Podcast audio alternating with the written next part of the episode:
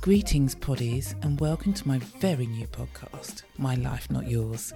I'm Tina and hope you'll enjoy listening to a bit of banter about life and the lessons I've learned along the way. Enjoy. Hello, and welcome to this week's episode Elephant in the Room. I guess I just want to address what we're all going through, which is this bloody lockdown. And I don't want to ever talk about it again because we are so over it. To be honest, I think I'm institutionalized in my own home. But seriously, how are we all really feeling? I've been speaking to quite a few people about it over the last few weeks, and I cannot believe in March 2020, guess what? Within two weeks, of starting the work with both of them, they had to say, Sorry, Tina, but we can't go on anymore. That was the beginning of my journey. Here we are, one year on. How am I feeling? I think I'm almost resigned to this life with do I get the jab? Is it going to help me? I actually went and got one of my travel documents out the other day so that I could see how many jabs and vaccines, as they're commonly known, I've had quite a few. So why am I worrying about this one? Not that I've been offered it yet, but the fact of the matter is, I've had a lot of jabs. How am I really, really feeling? I am sick to the teeth of staying in, not really seeing people, and the only thing we can either say is, Do you want a Zoom call? Do you want to go for a walk? It is really quite tedious now. Am I excited about probably is there an end in sight? Yes, I am. What does that look like? I don't know. I mean, the year has gone so fast that I can barely remember being allowed outside. One year on, single black female, own business. What are my coping techniques? I have learned some coping techniques that have been all based around rituals and getting up, and putting some kind of consistency, which is a routine. And so that has been one of my coping mechanisms to get through lockdown. So I still get up really early, but I now have this ritual that I go through in the morning, which revolves around meditation or having quiet time, because not everybody can meditate or even wants to bloody meditate, but I quite like it. I can't do it for long. I'm not going to lie. I'm not going to prophesize and say, oh my God, I am the grandma of meditation because I'm not. However, what I do like to do is just close my mind, have some lovely music. I do like the piano playing in the background or raindrops or something like that. And then I go through that and then I set some kind of real good vibe thoughts or I don't want to use the word goals because everybody uses goals and it's so fucking boring, but an affirmation. So, one of my big things at the moment is to get some more clients or projects by a certain time. So, I really, really focus on that. So, when I close my eyes, I try to clear my mind. Now, you're going to ask, how the hell do you clear your mind? One of the things I love is the sea, the waves crashing in and out and that's what I do. I count to 10 really slowly and I just focus on the numbers. I know this sounds really out there, but people have different things they do. So that's my thing. And then I think about wanting to get these clients and then I visualize what that really looks like. I visualize getting a phone call or an email or someone saying, Do you do this? Can you help me? And that is what I've been focusing on. After that, I think about how am I going to get my blood pumping? So get the heart woken up. So I do some kind of exercise. Now, because I'm a bit of a stiff old bird, I have really been enjoying doing my yoga in the mornings. And it could be 20 minutes, 30 minutes, because it just gets me a little bit looser. Although I am going to say, I now know why people do hot yoga, but I'm a black woman and I can't be getting my hair all sweaty, sweaty, sweaty in a hot yoga place. And plus, they're all closed. Because what I've found when I'm doing the yoga in the morning early, even some of the most basic of positions, not downward dog, I can just about get myself into that, although my uh, shoulders need easing out, I think. And I've got wrist problems, everything's going wrong, it's all going south. But if I'm warm, then I find the yoga really good Anyway, so I do a bit of yoga or I may do something else. It really depends. Doing that bit in the morning, I'll always follow it with some more exercise after eight o'clock. After the exercise is the nice part. This has been a game changer for me. For years, I've actually loved reading books. I've got or had thousands of books. Due to a recent house renovation, I just got rid of so many shitty books, but they went to a good home. They went to some young people who I do a lot of work with and love a lot. And they went to a hospice, a cancer hospice. And I've just kept the ones that are really now non fiction and around personal development. And I think that's really important for me. Since I started this, which I would say I call it my little miracle morning. So if anybody's heard of Miracle Morning by Hal Elrod, I'll put it in the show notes. I absolutely prophesize about what this guy has done, and this book absolutely got me excited. I started reading quite a few books in the space of seven months, and they are really piling up because what I was finding was the onset of social media and our digital gadgets, I wasn't really reading anymore. Even when I was going to see clients or going to work or whatever I was doing, I'd be listening to music or whatever. I'd never take a book on the train. My train journey was 19 minutes to get to where I had to get to. So this has been a game changer where I actually pick up the book in the morning after I've done the exercise.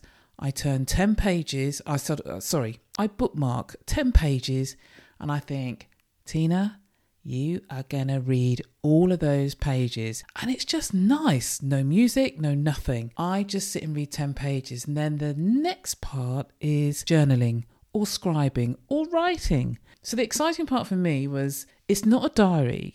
You write down probably what you're grateful for?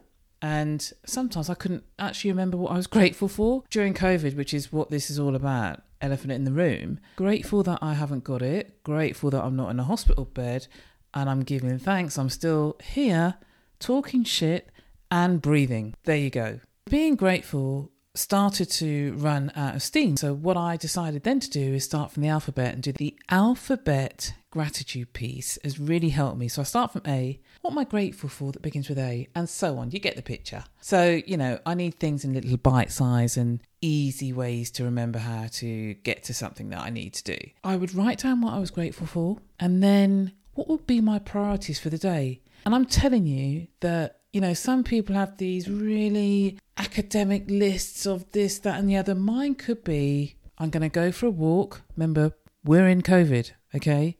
And I am doing a little bit of work for other people, but not loads. So mine could be I'm going to get up, I'm going to do some more exercise, and then I'm going to go online for maybe a couple of hours, and then I might meet somebody for a coffee or a walk when we could, or when we can, or whatever. And I set my intentions out for the day, and sometimes this would be done the night before. Do you know how good that feeling is to wake up and know what you're going to do tomorrow? Now, I'm on my own, single black female, SBF.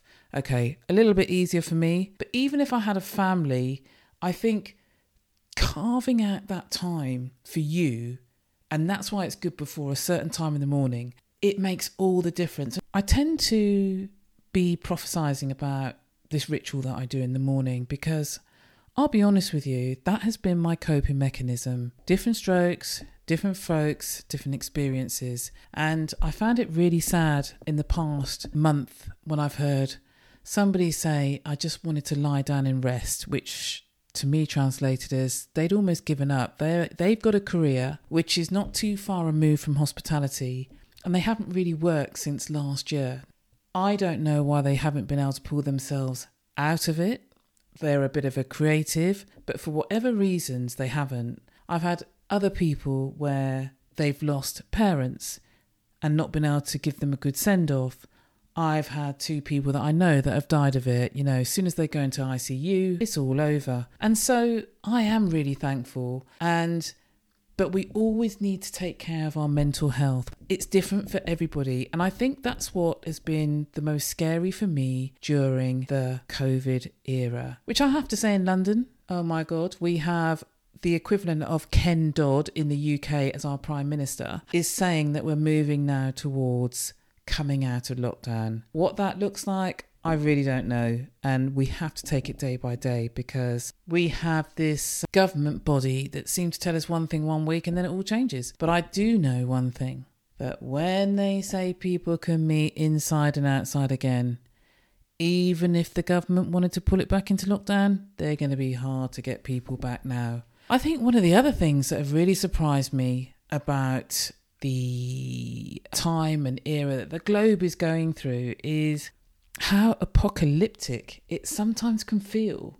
In the UK, London, we have got nicer weather coming. You know, you're waking up; it's light at six thirty. It's not getting darker till about six now, which is so much better. And it's what we all remember when we started this God forbidden restriction last March 2020 because it's been really, really tough to get through the days.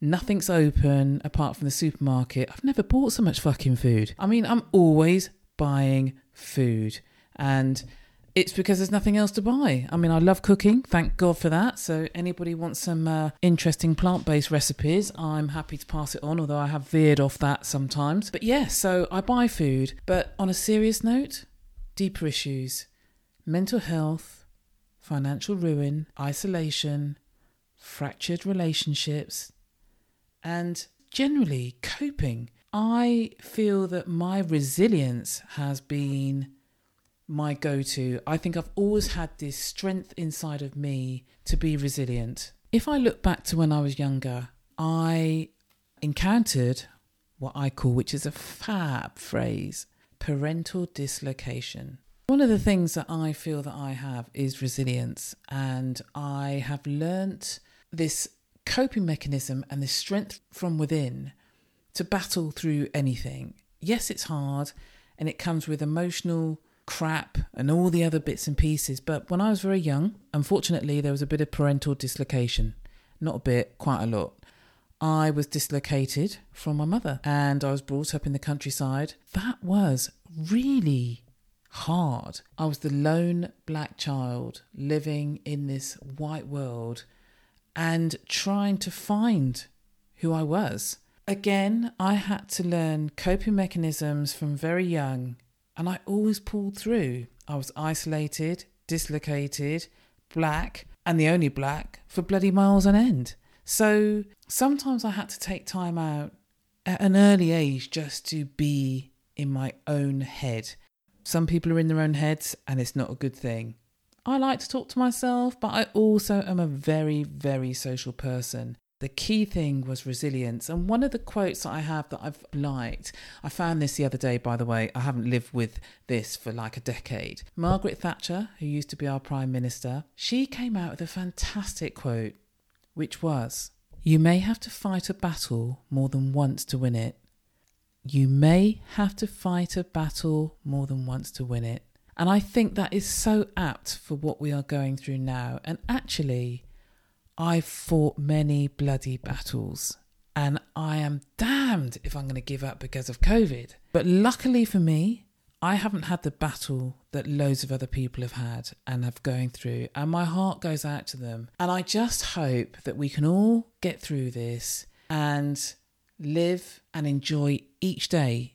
And I think there's never a time to use that other saying, live each day like it's your last. What's your bucket list? No one should have a bucket list because you're about to bloody die. You have a bucket list and you start ticking that shit off quickly. So I've got a list of about five things at the moment. A bit sad, I know, but I need to increase that. And it can be as simple as I need to build something in my garden. And so I did it with a friend at a distance and I felt really proud of it because I do love a little bit of DIY, but I can very rarely do it myself. But I love to get my hands dirty when somebody else leads on that shit. It was really good that I could do it, and I felt really excited. Anyway, this is the first of many podcasts I hope that people will tune in and hear about some ramblings from my life that I will use as lessons to hopefully give you some knowledge and help. I didn't really want it to be this sad, which is about COVID, and it's really boring because we hear about it all the time. But I had to address the elephant in the room, and my thought and lesson is resilience. So let's see if we can all get a little bit more resilient with life. Let's use a bucket list, not for when we're about to um, pop, but actually to do something a little bit more exciting. Because I think if there's one thing we've learned during this period, You've had to pivot and learn and do different things. Just one small thing I'm doing this podcast, and my next door neighbour is a barrister, a young barrister, and very funnily, he started playing bass guitar. And I would never in a month of Sundays seen this guy playing a bass guitar. And I'm about to buy a digital piano and I'm going to start playing. So, yeah, this whole road that I'm on, we're going to form the Maple Band. Definitely. Take care.